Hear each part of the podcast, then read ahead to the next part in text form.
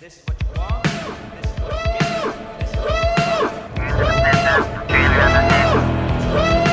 what you You have located Geekfest Rants, the entertainment podcast for genre geeks like you, Shall we play a game? covering the world of vintage and current film and television since 2010, Game over, man. It's game over. featuring in depth conversations on sci fi, horror, fantasy, comics, toys, and conventions. So say we all. And now sit back, relax, and enjoy today's show. For decades, we've dreamed of traveling beyond our solar system. This fall, we will Today, we are about to cross a new threshold. witness the beginning of a Star Trek saga. Starfleet seems to think that we're ready to begin our mission. Don't screw this up. The first captain, Request permission to get underway. Take her out, Mr. Mayweather. the first crew, They have two settings stun and kill. It will be best not to confuse them. the first trek into the final frontier. Neptune and back in six minutes.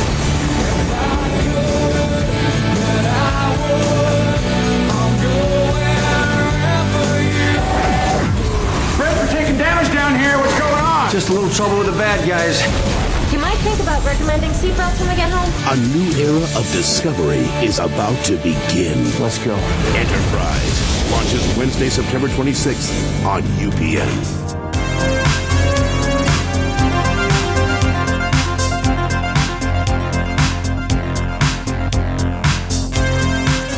Hi, everybody, and welcome to Geekfest Rants. My name is Carlos Perone, and today we are going to look at the history of the future according to Star Trek, specifically the history of space travel. Now, in Star Trek, obviously, the time span is huge in terms of how forward in the future we go.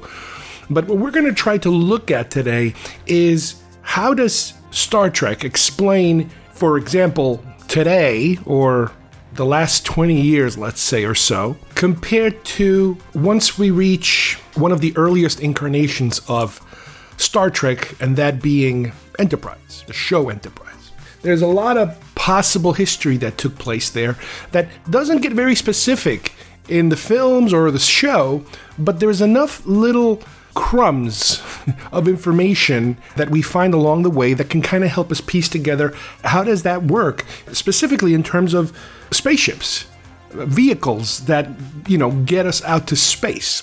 I'm combining that subject also with some of my Eaglemoss models that i have because that is one of these niche collections that i've had started a while back is the in between ship designs if you will of that specific period of time in alternative future history. Then we're going to kind of jump to a movie review for a movie called Countdown that I had never seen before, that I was very surprised by. It's a pretty good movie.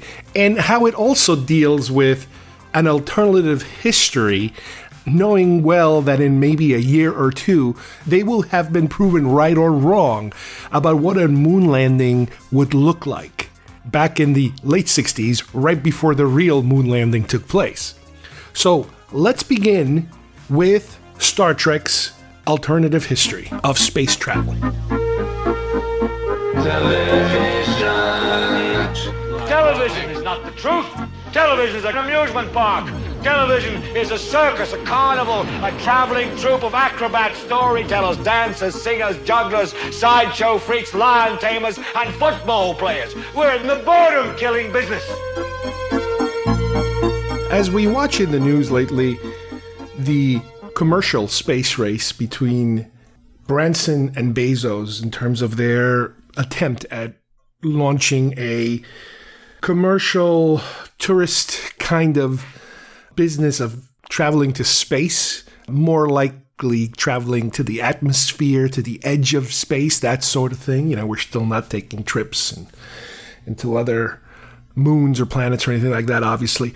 But these little baby steps that we're taking, a lot of questions pop up in terms of wow, we are reaching that stage. We are getting to that level where the commercial aspect of it, the money making aspect of it, if you will, seems to be taking the lead as opposed to the exploration aspect that we've had so far before with NASA, for example. Granted that NASA, just like many other international uh, players, whether it's the Chinese or the Russians or whoever, a lot of it has to do with national pride, being able to brag about it's kind of like the Olympics. It's it's not so much about the accomplishment, it's about being able to kind of rub it in people's faces.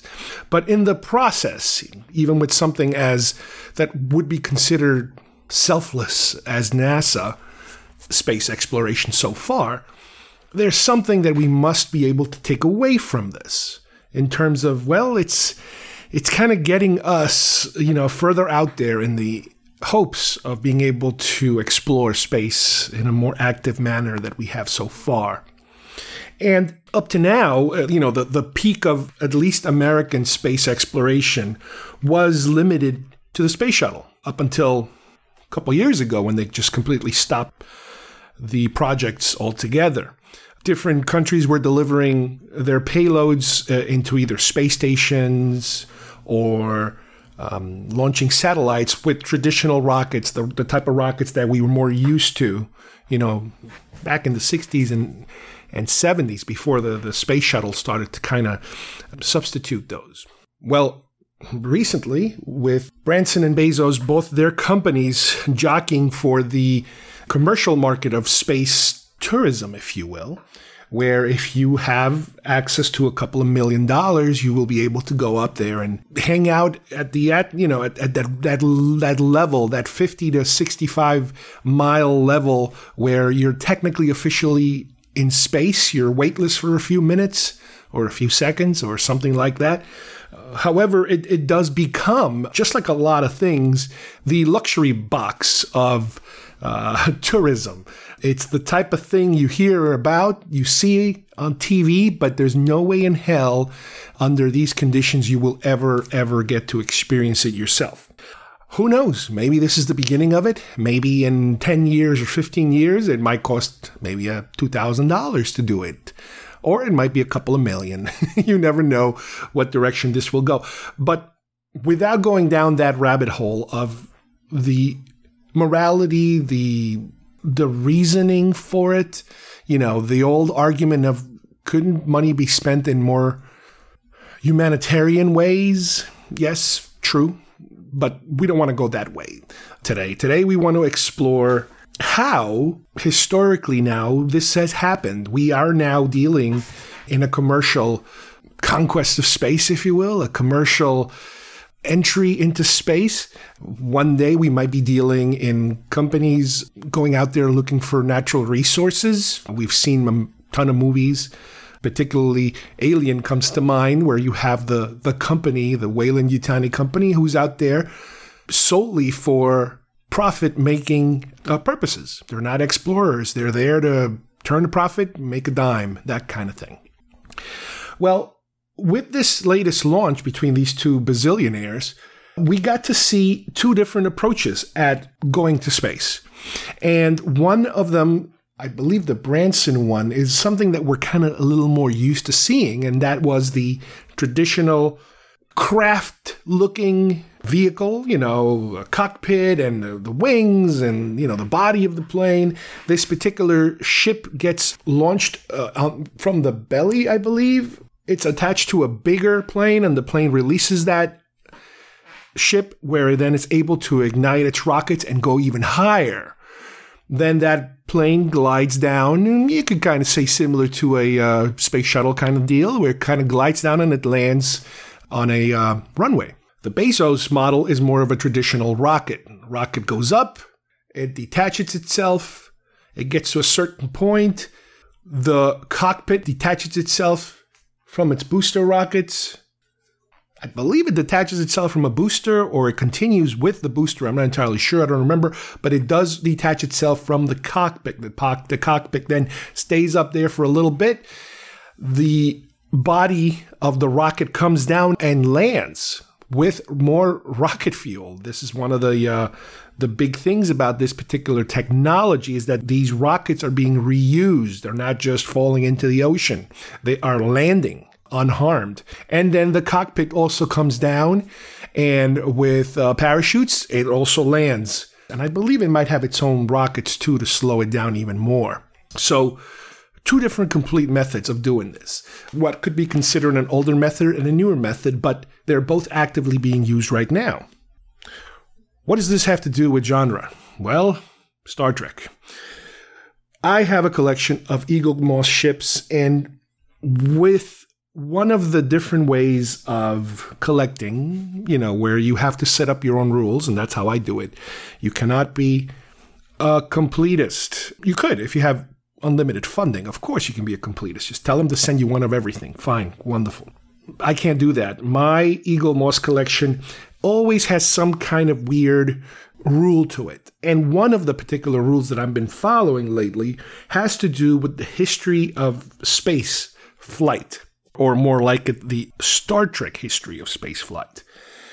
Technically, we've seen some historic ships in terms of, yes, the Phoenix was the first warp capable ship that we saw in First Contact, the first enterprise looking enterprise. Let's put it that way because we can't even use the word enterprise. But the first enterprisey looking enterprise was from the show Enterprise. But there's a whole range of history that every now and then Star Trek will explore briefly, where it has to introduce a little more information having to do with how we got to that. In other words, how did we go from the time that we're in right now, the post shuttle time, to the, let's say, Enterprise from the show Enterprise? So, what I've been doing is I've been buying some of those ships that have appeared on the show in any shape or form. Now, granted, I probably don't have all of them. I, am pretty sure I probably missed one here or there, but I want to go over seven of them today that are very prominent and give you a at least of a glimpse of, of how they looked at how this history would have taken place. A lot of it has to do with the uh, the opening credits of the show Enterprise because it's funny. Enterprise, while not everybody's favorite series and definitely not my favorite, but I think it has just about one of the best openings across the board. That whole history of exploration montage that they do in the beginning, I loved it. Again, ironically, it had one of the worst musical numbers.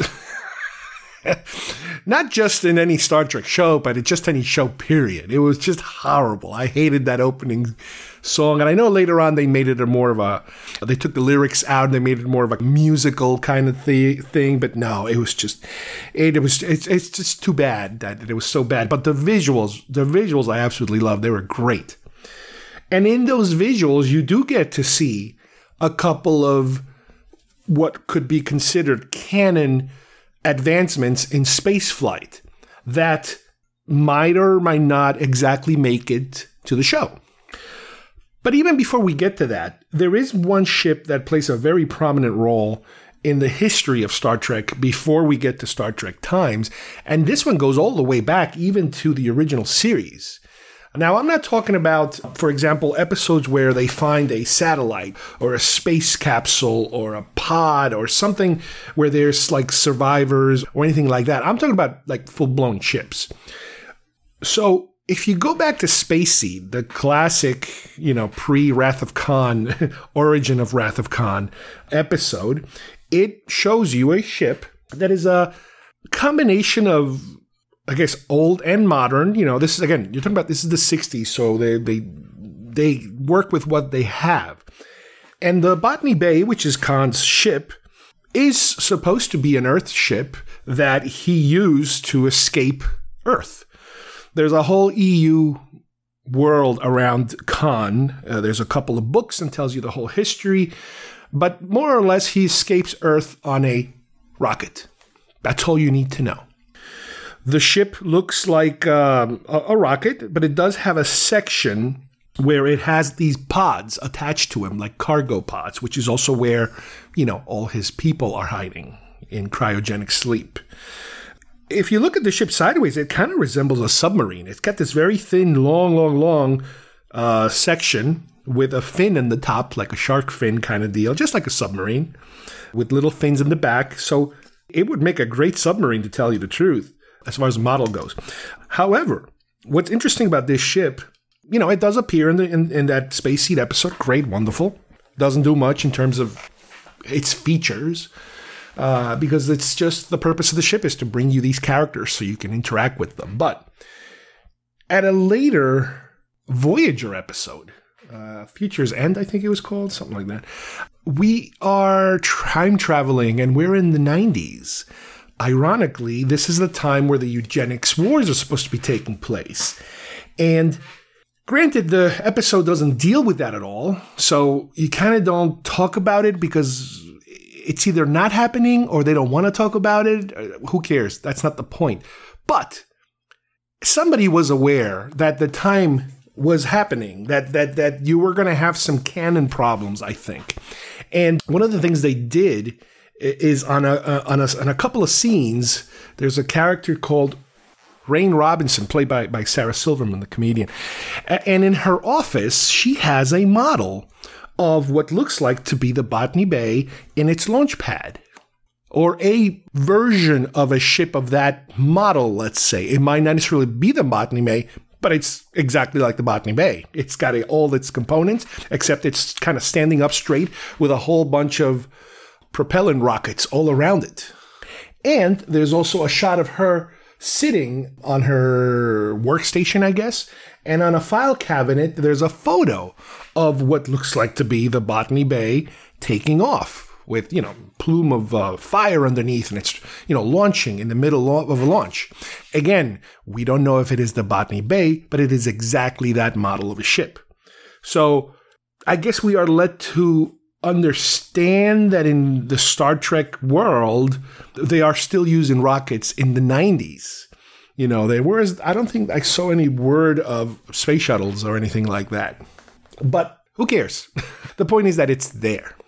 I would add that the Eaglemoss version of the Botany Bay that I do own is primarily based on the CGI version when they remastered a lot of the special effects for Star Trek DVD and uh, television syndication.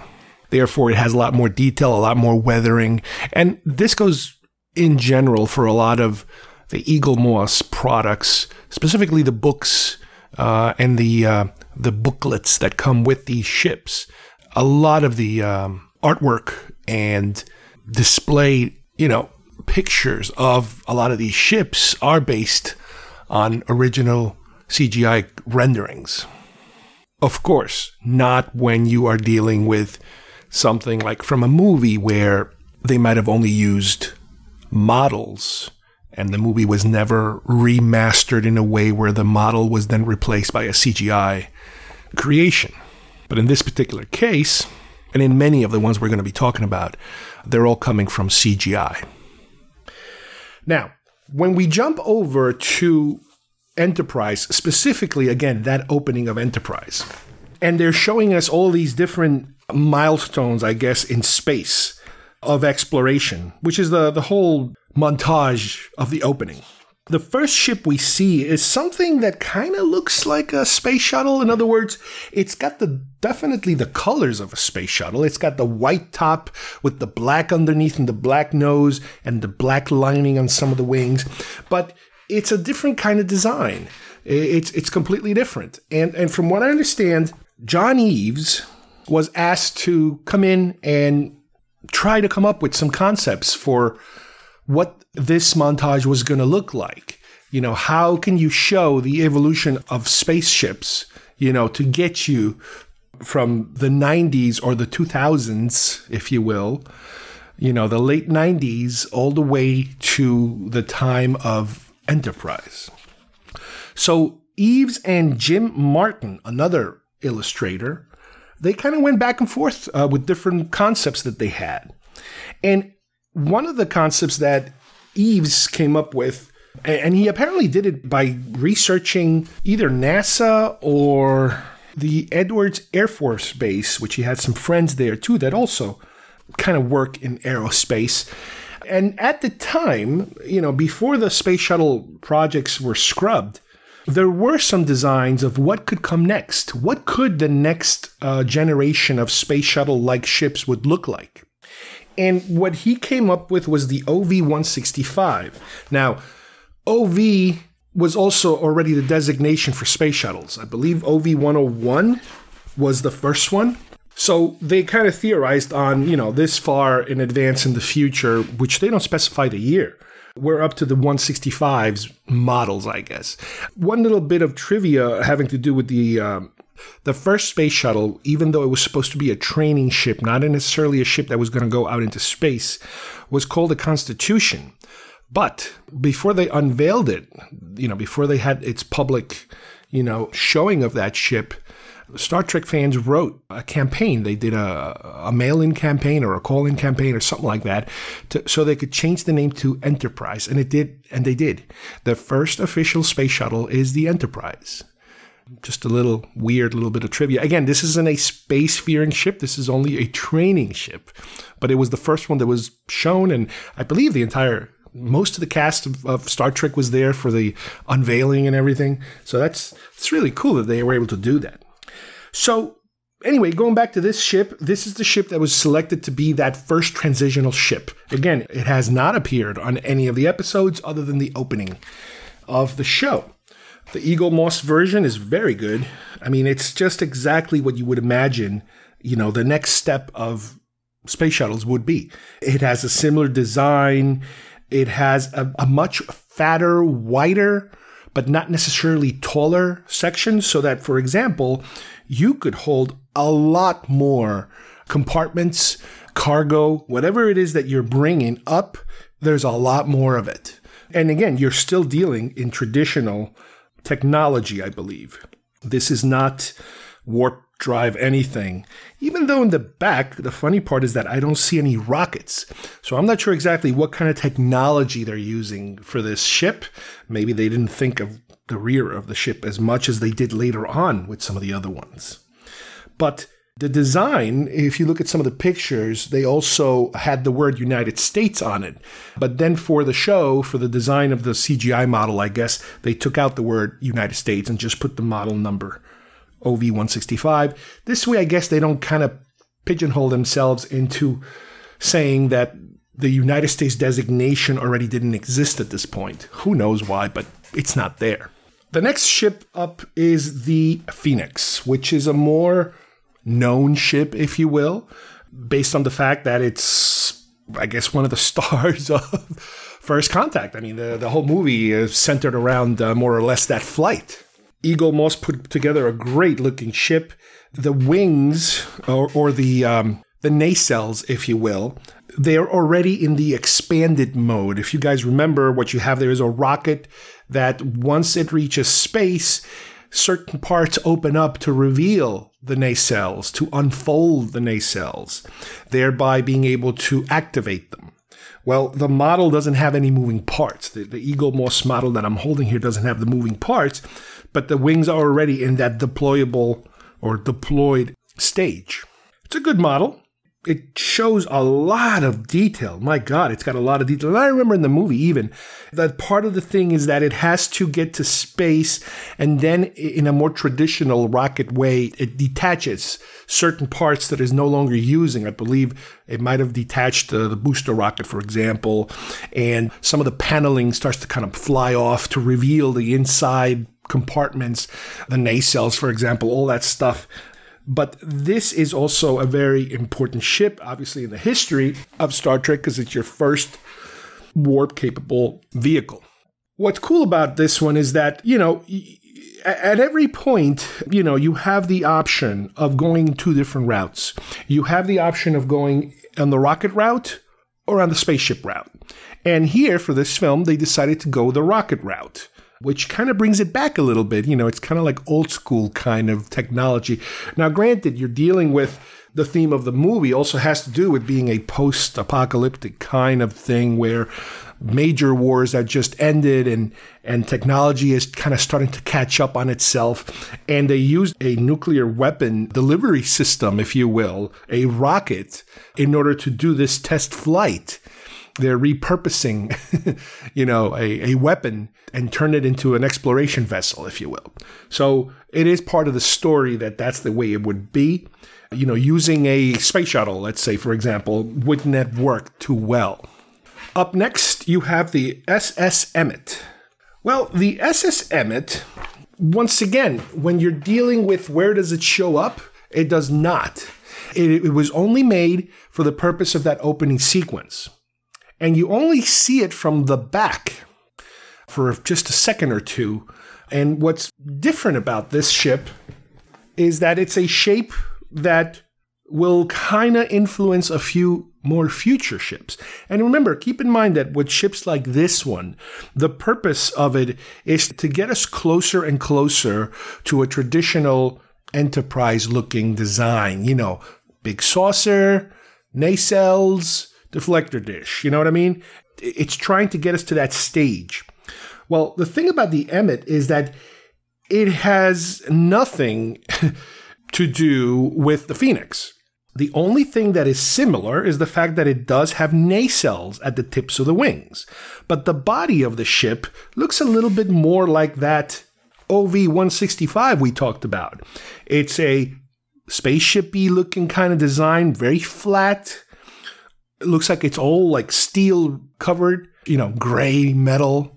It no longer uses the space shuttle colors. It goes for straight gray, you know, industrial gray.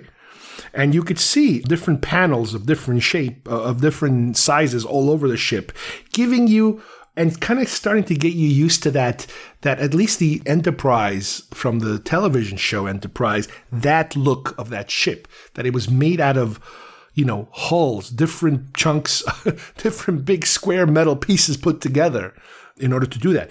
But once again we never saw this ship in an episode but in the opening you do see it from the rear. I think he, it's flying over the moon or something. But what makes it important or what what what helps it kind of bridge the gap of this fake history Star Trek history is that it also has rocket engines in the back. So this is a ship that has some kind of a nacelle propulsion, probably very basic, but it also has rocket engines in the back to supplement or to use on a different environment. We're not dealing with thrusters, we're not dealing with anything like that yet. You know, those those alternative ways of propelling a ship that are not necessarily, you know, crazy warp. You can't, you know, in Star Trek, it's not just like warp or nothing. You got warp to go fast and, you know, long distance, and then you have thrusters to go close, slow, you know, regular speed.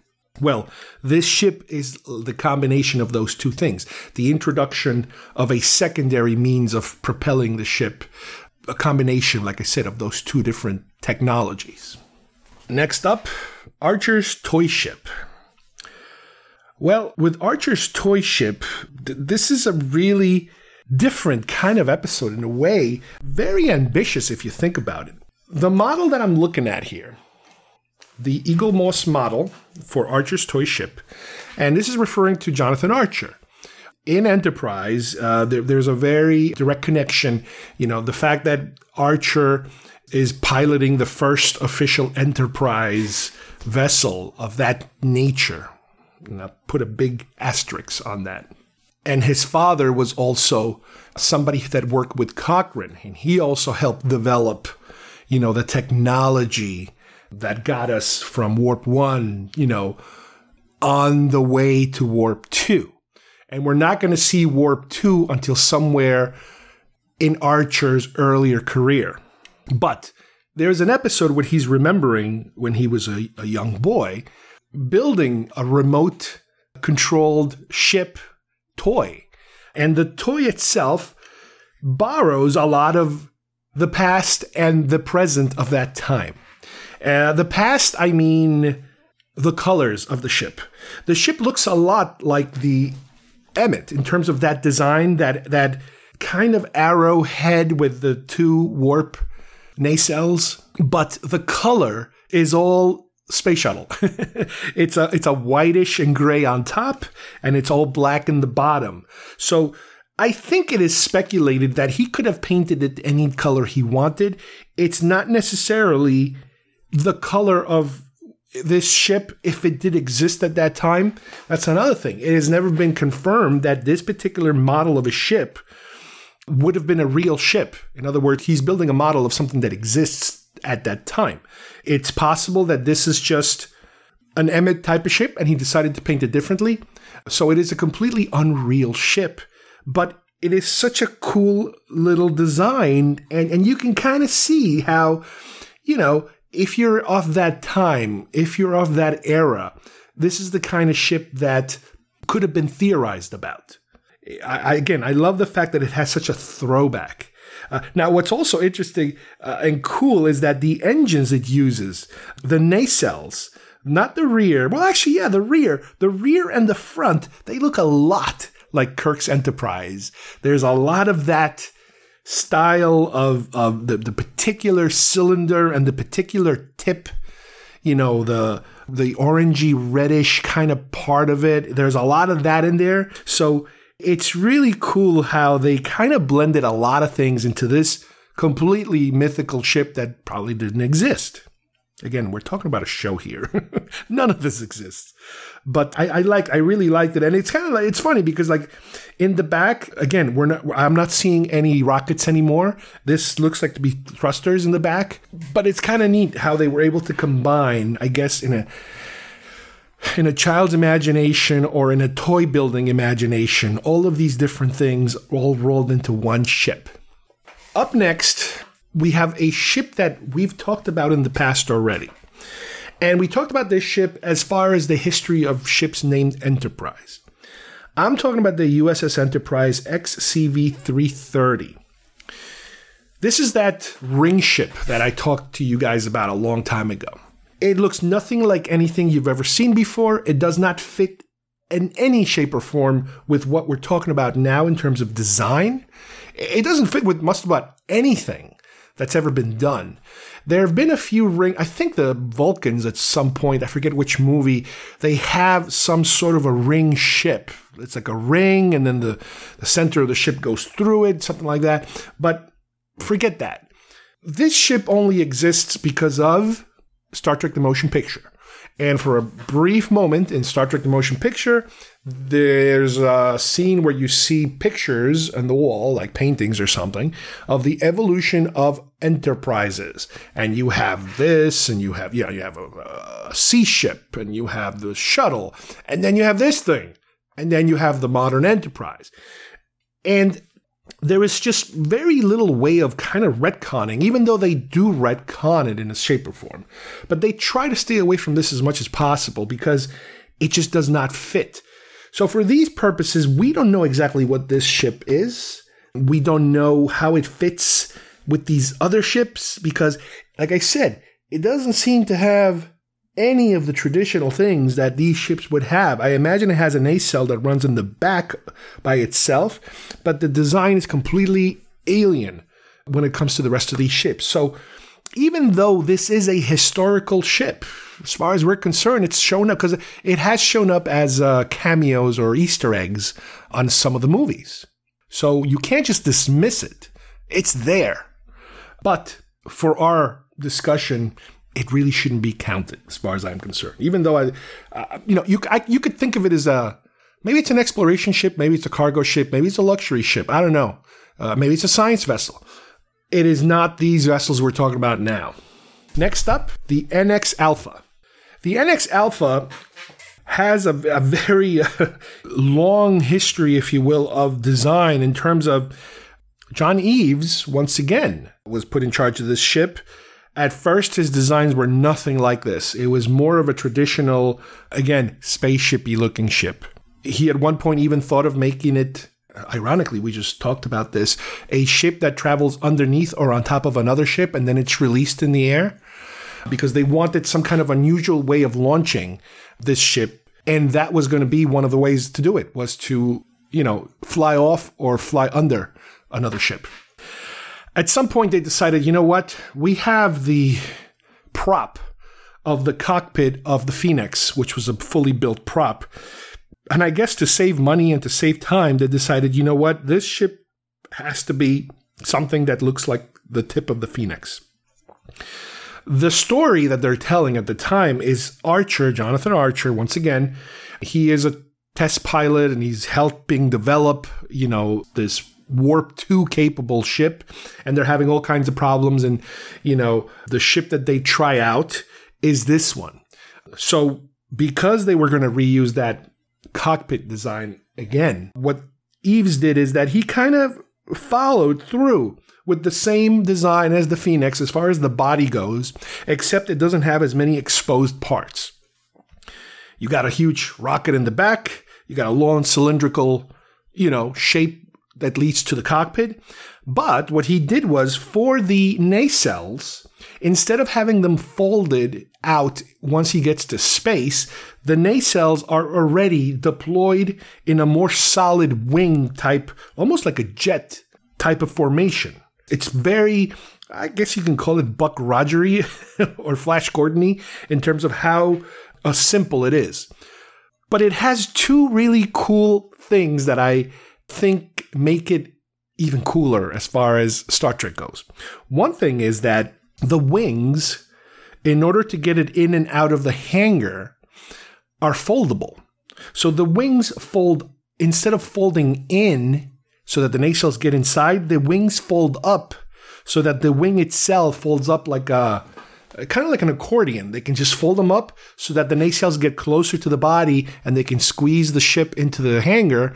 Then they take it out, unfold them down again, and then you have your fully retracted uh, wings. Really, really, really different. You, you know, you don't see that every day. Again, it's a it's a takeoff on the retractable nacelles, but instead of retracting in, they're folding up or down. Really cool. The other thing was that they decided that this rocket was not going to just take off like a normal rocket in terms of standing up and having all these other rockets around it to help it propel itself up, you know, with additional booster rockets or that sort of thing. They didn't want to do a booster rocket type of scenario. What they came up with was this ship, the NX Alpha, would run along a magnetic horizontal track. Magnetic, so I don't even think it's touching the ground and the track goes straight, straight, straight, straight. And at a certain point, it angles upwards and it points towards space. And that's where you get enough speed for it to then angle and go up.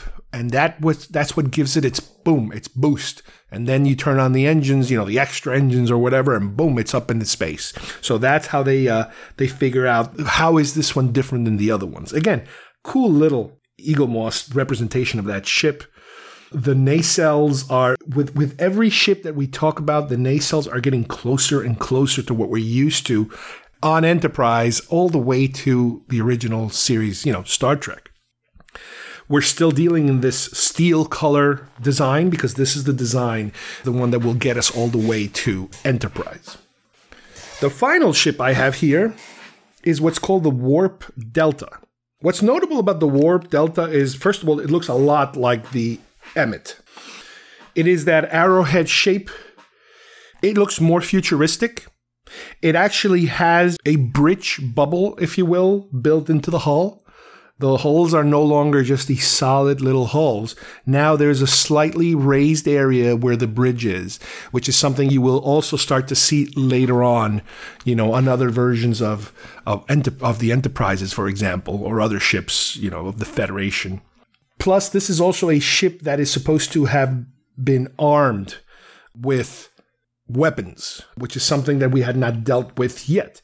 By the time we get to this ship, you know, we're dealing with episodes that have to do with attacks on Earth, whether it's Klingons or something else. But these are the type of ships that are defending Earth, I guess, traditional, maybe short range ships once again, we've already reached the, the level of enterprise looking ships at this moment, but this is such an obvious advancement or next generation ship to the Emmette that this is where it brings us. We could have completely avoided this ship and skipped it, but the fact that it is so closely related to the Emmette it, it, it, gives you exactly what would happen when you go from one model to the next, when you upgrade, when you add extra features, when you give it a little more umph. The panel itself is very full of ridges and, and you can see the different metal sections. Again, it's all made to bridge that gap, you know, between what we knew of Star Trek and what we know of our time at this moment. It kind of tries to bring it all together. But there are so many other places that could be explored. Even the XCV 330 that I I love that ship and, and it is such a weirdly odd ship. They, there's so many potentials for stories that could be written that could be incorporated into it. A lot of these ships it's funny how they make it into uh, Easter eggs on episodes of some of these shows. Uh, they come back to them. The history is kind of hidden in the background. There's pictures, there's models, stuff like that that shows up on some of these episodes. But at least here they give you you know, a little bit of something where you can try to piece those things together. And there is somebody always in charge in Star Trek whose job is to kind of keep all this in line, to keep the timeline, to keep the history so that potentially future writers don't kind of write themselves into a corner or contradict themselves.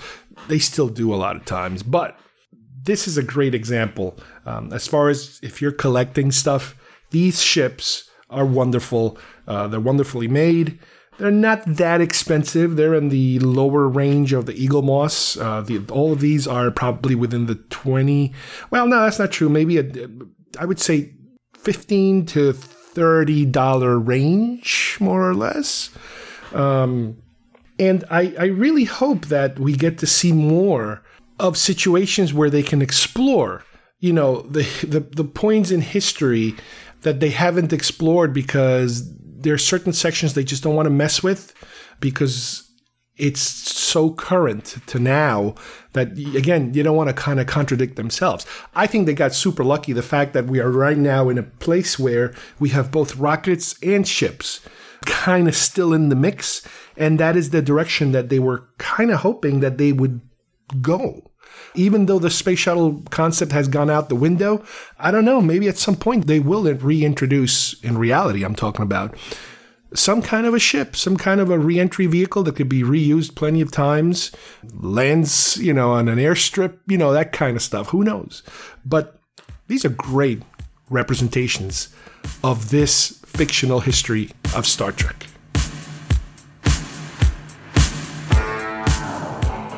What did I teach you? You are the Duke of New York. You're a number one. You will not laugh. You will not cry. You will learn by the numbers. I will teach you. Can you dig it? Open the pod bay doors, Hal. I'm sorry, Dave. I'm afraid I can't do that. That spawn of Satan. oh, really? The Force will be with you always. Well, speaking of alternative sci fi space history, I want to give you guys a little bonus film review. Very recently, in one of those late night, I've fallen into the Netflix, Amazon, uh, Peacock, uh, Tubi uh, pit of streaming services. I found a movie called Countdown. And the only thing really that attracted me to it, because when you get to a certain point, and I'm sure you're very familiar with, with, with streaming services, you're going through a certain section, whether it's sci-fi, horror, whatever, and you start scrolling and scrolling and scrolling, and the names start to become less familiar. So anyway, I'm scrolling and I'm scrolling, I'm scrolling, and uh, nothing is making sense. And then I see the picture of a of an astronaut. Okay, interesting. And then I could barely see the name. It says James Caan, and I'm like, well, wait a minute, James Caan is an astronaut. You know, th- this this might be worth something. It's not just. It might just not be another silly, crazy movie. So I, I kind of look for the description of the film, and it's like astronaut and the moon, they're trying to land on the moon, and, and Robert Duvall. I'm like, Robert Duvall and James Caan? Are you kidding me? These two guys from from Godfather? A couple years later, and, and before this, they acted together. So that kind of piqued my interest. And just in general, you know, I, I like space films. And now what was interesting about this film is that because it was made in 68, or at least it came out in 68, that means they probably made it a year earlier. That's before the moon landing. So this is a take on what a moon landing would be like. So there was an additional interest in, oh, I wonder if they get it right. You know, I wonder if they got it right in the movie or how, you know, would it be very cheesy or would it be pretty accurate? But anyway, the movie is about the space program. You know, the goal is to land on the moon and you have this crew that's been, you know, training for that landing. The captain is Robert Duvall and James Caan is one of his crew members that they're all been training. And all of a sudden they have to stop training because apparently the Russians have fast tracked their program and they're and it sounds like they're going to be ar- arriving at the moon before the US. Remember this is the space race we're talking about. So at this moment they're all trying to figure out well what happens next? What do we do? And the Americans figure all right, well what we can do is we can kind of fast track our program or our arm of the program so it's only one person that gets to go up. We can do a single man uh, vehicle and maybe get there earlier. And then they learn that the Russians are sending uh, not a military person, but a civilian, like a scientist, to be the leader of that expedition. So the Americans have to then kind of match that because they don't, you know, it's a game they're playing. So all of a sudden, Robert Duvall's character is asked to step aside and James Caan to be that lead person because Duvall is the military guy. Caan is more of the non-military guy. So automatically there's a new kind of friction created in the story because Duvall wants to get in there no matter what. And Caan is kind of like, well, you know, there's nothing I can do about it, but I, you know, I, I still want to go on this mission. There's nothing, you know, there's nothing I can do. So Duvall starts to kind of train him reluctantly because he's, he's still very upset. And all through the training, he's kind of half hoping that the guy would just quit. This way he can get back on top and be the lead guy. It's interesting because James Caan looks younger. I mean, it's 1967, 68 or whatever. So if you're used to seeing James Caan now, or at least at his prime, to, which to me would be like Godfather or, or, you know, late 70s, that kind of time frame. But even for this movie, he looks even younger than Godfather to me. It's really funny.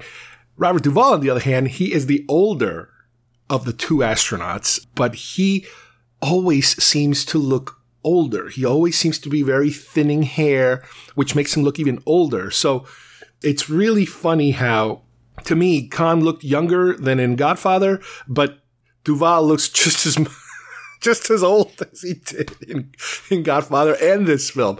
It's it's so strange. There are some actors that always look a certain age, no matter when you look at them. They all, they either always look young or they always look old. You know, they can go 30, 40 years and they kind of get stuck uh, looking a certain age. But anyway, so they go through all this training and they train and train and train and train. And, you know, there's a lot of problems happening and training is difficult and James Caan is having issues. You know, he's not 100% all the time. He's, you know, he's learning and he's, you know, trying to pick up all these skills and that sort of thing. And his marriage is suffering too. You know, his wife now. Another thing to, to kind of remember about this film is that in a way, it's a transitional kind of film. It's going from the 60s to the 70s. And let me first mention the director is Robert Altman, who was a super famous director. After this film, he went on to do MASH, The Long Goodbye, Nashville, you know, gigantic films for him. The Player, a little more of my time of film. But his resume is incredible. But this was one of his original films. And one of the interesting little tidbits that I found out after the fact is that he was actually fired from this film. Story goes from one of these documentaries of his life that I was just watching a little clip from is that one of the things that he is kind of famous for or something that he pushed more and more in his films that eventually people got kind of used to and started adopting it themselves. It's a more modern, realistic filmmaking style. If you think of the 50s and even the 60s, and then the transition that took place into the 70s with the independent movement and the, the more realistic looking and sounding films as opposed to the, hey, how you doing? Hey, we're going to the store, blah, blah, blah, blah. You know, all these, what are you doing? I'm going you know, all this kind of dialogue uh, delivery that is kind of old timey when you watch these old timey films. One of Altman's things was overlapping dialogue, having characters talking at the same time, interrupting each other, and that sort of thing that now is like a norm. It's like, yeah, that's how people talk. People interrupt each other, sentences overlap, and that kind of thing. But back then, apparently, it was like a big no no. And according to him, when he was done shooting, he got a call from Warner Brothers. The president of Warner Brothers uh, told him he was fired. Basically, he hated all the dailies they were watching and how everybody kind of overlapped each other on their dialogue. And he kind of lost control of the film at that point. You know, Warner Brothers, I, I assume at that point, then you know, cut the film themselves and all that kind of stuff because originally I believe he had last cut approval of the film, but I think he might have lost it in the process. Again, this was his first studio film. But that is one of the things that I do notice in the film when I was watching it is that there are some elements that are very old timey and there are some elements that seem a little more modern. It's, it's really fantastic. There's a couple of additional cast members that are very notable. Ted Knight. Ted Knight, you know, famous comedic actor Mary Tyler Moore and all these other shows. He plays kind of like the television communications representative. And he is kind of like the charming guy that's supposed to kind of like smooth things over. And there's a scene where there's a party and he's acting kind of slightly drunkish, which is a, it's almost like a staple, I think, of Ted Knight's characters that he's used later on in his life. Uh, in terms of, you know, I, I, always think of Ted Knight. To me personally, he's more Caddyshack than than uh, some of the television shows. But I did watch him. And I was it Too Close for Comfort? I think it was. Uh, he was that, that was uh, an '80s show that he was on. Another staple of of '60s t- movies that this has is a kind of pseudo musical number, and not so much uh, people dancing and that sort of thing, but somebody grabs a guitar and starts to play it and everybody's like yeah kind of jamming to it and it's like oh my god this feels so weird it feels like one of those cheesy 50s like uh you know beach surfing uh, movies where this movie just stops because somebody decides they're going to sing a song and everybody is enthralled with that song. Well, there's a couple of scenes in this film where they kind of do that a little bit and it's just kind of like, ooh, it just felt weird. The film had the cooperation of NASA to shoot and to also use a lot of their stock footage. So they do a really good job incorporating a lot of the training sequences, being able to use a, a real jet and a, and a real runway you know, for the filming and stuff like that. So it's interesting how back then even there, there was this collaboration, you know, with, with, with such high up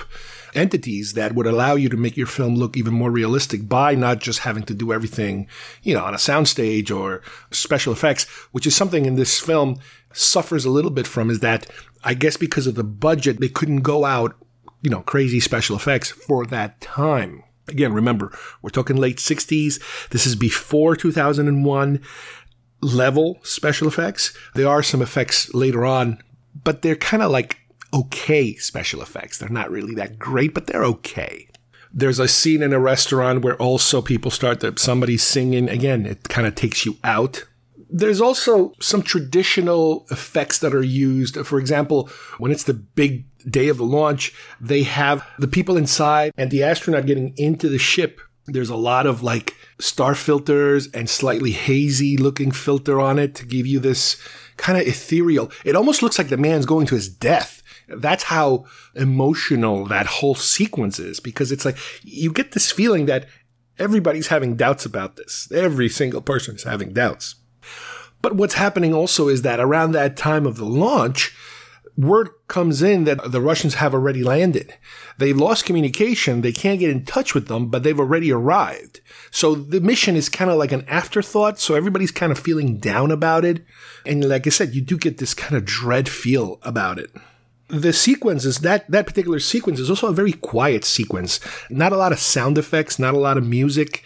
It's a little kind of hollow, but maybe it's done that, that way on purpose to kind of emphasize that point of of kind of dread of the fact that oops, we're too late and I don't think this guy's going to be able to pull this mission off again based on what we've been shown so far.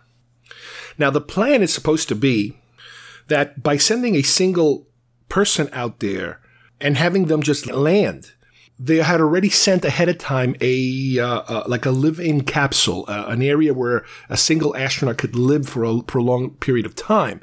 So the the logic behind this alternative plan is to get your person there, and then when the next mission comes, when there are actual you know astronauts that are going to be landing, like two or three of them or whatever, they would then pick up this guy and bring him back home. This is again, this is just a race to be there first. It's, it's that that whole race thing uh, having to do with you know, the winner is the guy who gets there first in one piece, basically. There's a scene also that, that I found odd, and I wasn't sure if it was it was accurate or not. And that is, there's a scene where uh, they're traveling, I think from uh, I think it's from Florida to Texas or something, and the seats on the plane seem to have controls on the headsets of the seats. And, you know, people can actually tune into certain things and, and adjust knobs and that sort of thing on the seat, on the headrests. I have never seen that before. Again, I'm not, I haven't done the research to see if that's accurate or not, but that, that's something that, you know, automatically I was like, ooh, what's that? Another actor I recognized in that very very quick scene. Uh, he plays like a like an engineer or something like that in in Houston. Uh, it's Mike Farrell, you know, the guy from MASH. It's listed as an uncredited part. So yeah, this was really super early in his career where he's getting these little tiny roles and I'm like, "Wait a minute, I know that guy. That guy looks familiar." there's plenty of problems that are going on while the mission is happening in terms of electrical issues and communication issues and all kinds of stuff. They do try to recreate the weightless effect. And there's a scene where a flashlight starts to kind of float and it is so easy to see the wires. And it's like, oh man, granted, years later, not too much later. I mean, you're talking about 2001 again. like two years later they made such advancements in special effects, but something tells me even if 2001 had come out that same year, this film wouldn't have had the budget for something to create that, to, to, to be able to, to do a realistic weightless effect like that. But hey, you know what? You get what you get, uh, and, and it, but it works. One of the big dramatic moments of the film is they're getting close to either landing or aborting the mission. He either has to see this little red light on the surface of the moon that tells them that's where to land because that's where that habitat is located. And we get to a point where he does not see it and he still wants to land and he basically lies and says, "No, I see it. I'm going down. I'm going down." So he goes down. He does land, but he's not exactly sure where he's landed. You know, he's landed in a situation where he's not exactly where he is supposed to have landed. And he gets to the point where he doesn't know what to do at this point. I mean, he's he's there. He arrived somewhat safely. Problem is that he's going to run out of oxygen sooner or later. So he kind of goes through the motions of, okay, well, you know what? I'm here. Even though he can't communicate because there's, again, he's having more of these communication issues, he's going to do the thing that he's supposed to do. So he goes out there and, you know, walks on the moon and then technically this is your first American walking on the moon, but you get all the, also this feeling that nobody's ever going to know about it and it'll be forgotten or unknown for God knows how long uh, because he can't communicate. So he decides he's going to just walk. He's going to start walking in some direction and see what's out there. You know, he's going to explore for whatever time he has left of oxygen. And during his walk, what he finds is they crashed Russian lander and everybody's dead. So it looks as if the Russians did get there first, but they all died, eh, you know, in the process of trying to land. The ship is pretty much wrecked. So in a very kind of symbolic way, you kind of see him retrieve, I think, a, a Russian flag, and he I'm not sure if he buries the, the bodies or, he, or, he, or if he just creates like a, um, a stone monument, you know, putting stones together around it or something like that. I'm not entirely sure, but he does put a Russian and an American flag together, you know, sprawled out there. I guess to kind of signify that they both kind of got there, but they both kind of failed at their missions because the Russians all died on impact and the American never got to live more or less as a result of what just happened. And that could have been the end of the movie. That could have been a very downbeat end of the movie. As I mentioned before, the special effects are a little rough. There's lots of matte lines whenever you see a horizon and that kind of stuff. And at that point, after he's put the flags up and everything, he kind of seems to be coming to the realization that this probably was a big mistake and that he only has just very little time left because of the oxygen. And he decides he's just going to keep walking. He's going to walk until he's done walking, you know, use up whatever's left of his oxygen. And he pulls out this little, it's like a little rubber mouse with a little string. And this goes back to an earlier thing with his son. His son had this little toy mouse and he wanted, I think he said at one point if he, if he could go to the moon with him. And as he's getting into the ship, I think Robert Duvall or somebody hands him, Hey, this is from your son. He, you know, put it with your supplies because he, you know, he wanted you to have this. So he took it. So he takes the little mouse and he's kind of, I think he, he's either thinking or talking to himself as to, okay, well, what direction should I go? So he kind of spins the little mouse on the string. Again, no gravity, forget it. Don't worry about it. Don't worry about that. So for whatever reason, the, the mouse kind of spins a little bit and stops at a certain point. And that's the direction he starts walking. And as the movie is coming to an end, he's walking, walking, running out of air. People in Houston, they're all depressed. They're like, yeah, by this point, I think we are pretty much uh, certain that he pretty much done uh, airwise. And as he's walking and walking and, and almost like maybe a minute or two left of air in the distance, he sees a red light. And then you see him walking towards that habitat with the little red light on top of it kind of like a happy ending. I think we can kind of deduce that he made it. I mean, I don't think you want to think that he kind of dropped dead, you know, 10 feet from that habitat area. so it's a last minute, oh my God, I can't believe he made it.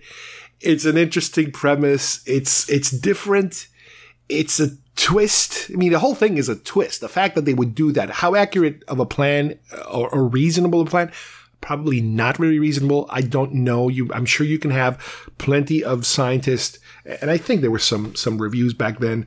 Again, I'm not sure if it's from scientists or from uh, just plain simple movie reviewers that that plan would never work. They could never get a person there that fast. You know, even if it's a single person, you know, everything is planned so much in advance that you couldn't just all of a sudden fast track something like that.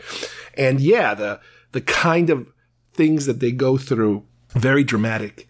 But this was a very surprising film for me in terms of it's something I never knew existed. It kept me in suspense. I was convinced this was going to be a downer in terms of this wasn't going to work. And the purpose of this film was going to be almost a cautionary tale of, well, maybe going to the moon is not such a great idea. But they did kind of pull it out in terms of saying, uh, of bringing you back into the, the lighter side. Because again, this could have been a very dark, dark movie by the time you get to the end. The things that are happening in his reaction and his issues in terms of malfunctions and, and how he reacts to them and how frustrated he is and all that other stuff. I'm also glad that Robert Duvall's character doesn't turn into a complete jerk because at first he was kind of a little bit of a jerk of how upset he was. But then little by little, he's a little more willing to kind of go along with him. And even when he's in the most perilous situation, he remains his friend and he remains supportive. He doesn't just kind of like say, screw it, I'm done with this or anything like that.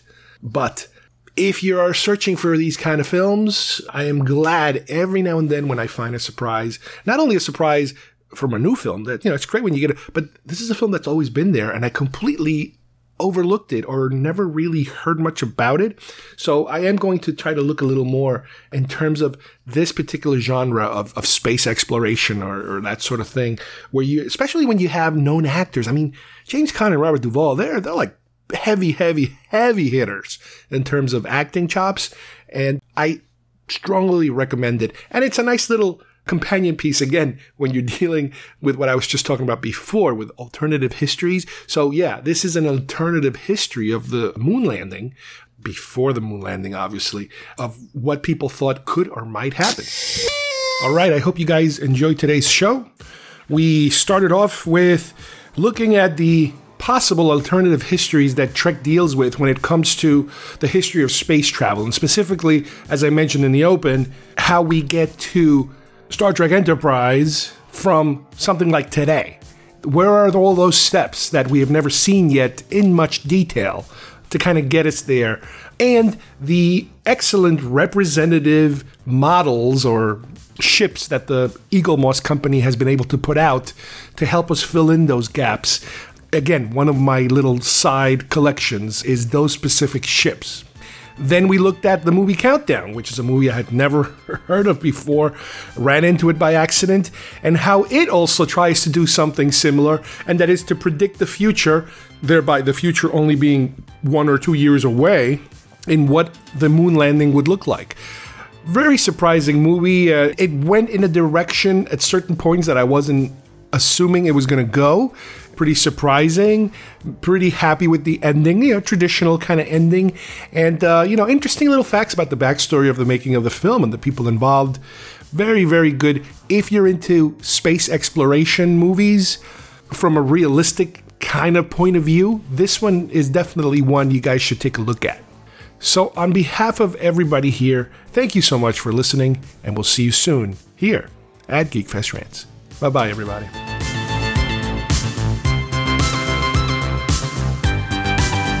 This is the control room for the rocket that will take a man to the moon.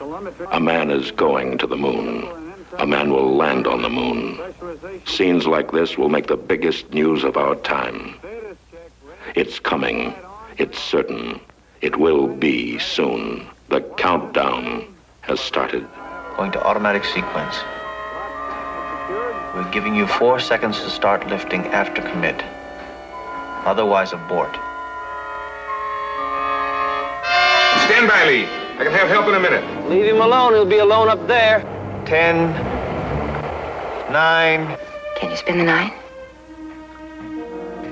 No, not, not all night, no. Eight. You'll either panic or dump the mission. I proved it. Seven. 30 second mark. What's that thermostat? Coming to the 30 second mark. There's something wrong with that. Now hold it now. Six.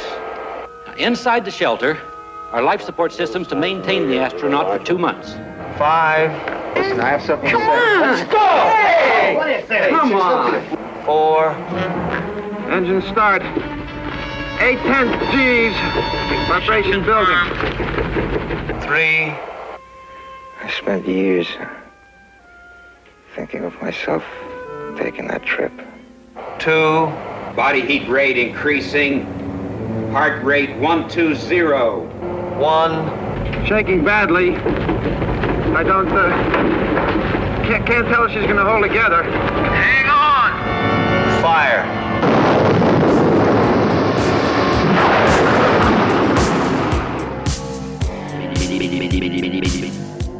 If you would like to subscribe to our show, send us messages, or see video links to some of the topics we talked about today, please visit our homepage at geekfestrants.com or our YouTube channel, Facebook page, or iTunes at Geekfest Rants. I don't know what we're yelling about! Geekfest Rants is produced by Carlos Perone, copyright 2021.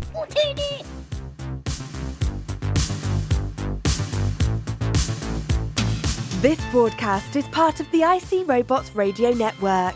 Visit icrobots.com for this and many other nerd slash nostalgia related podcasts. You won't be sorry for long.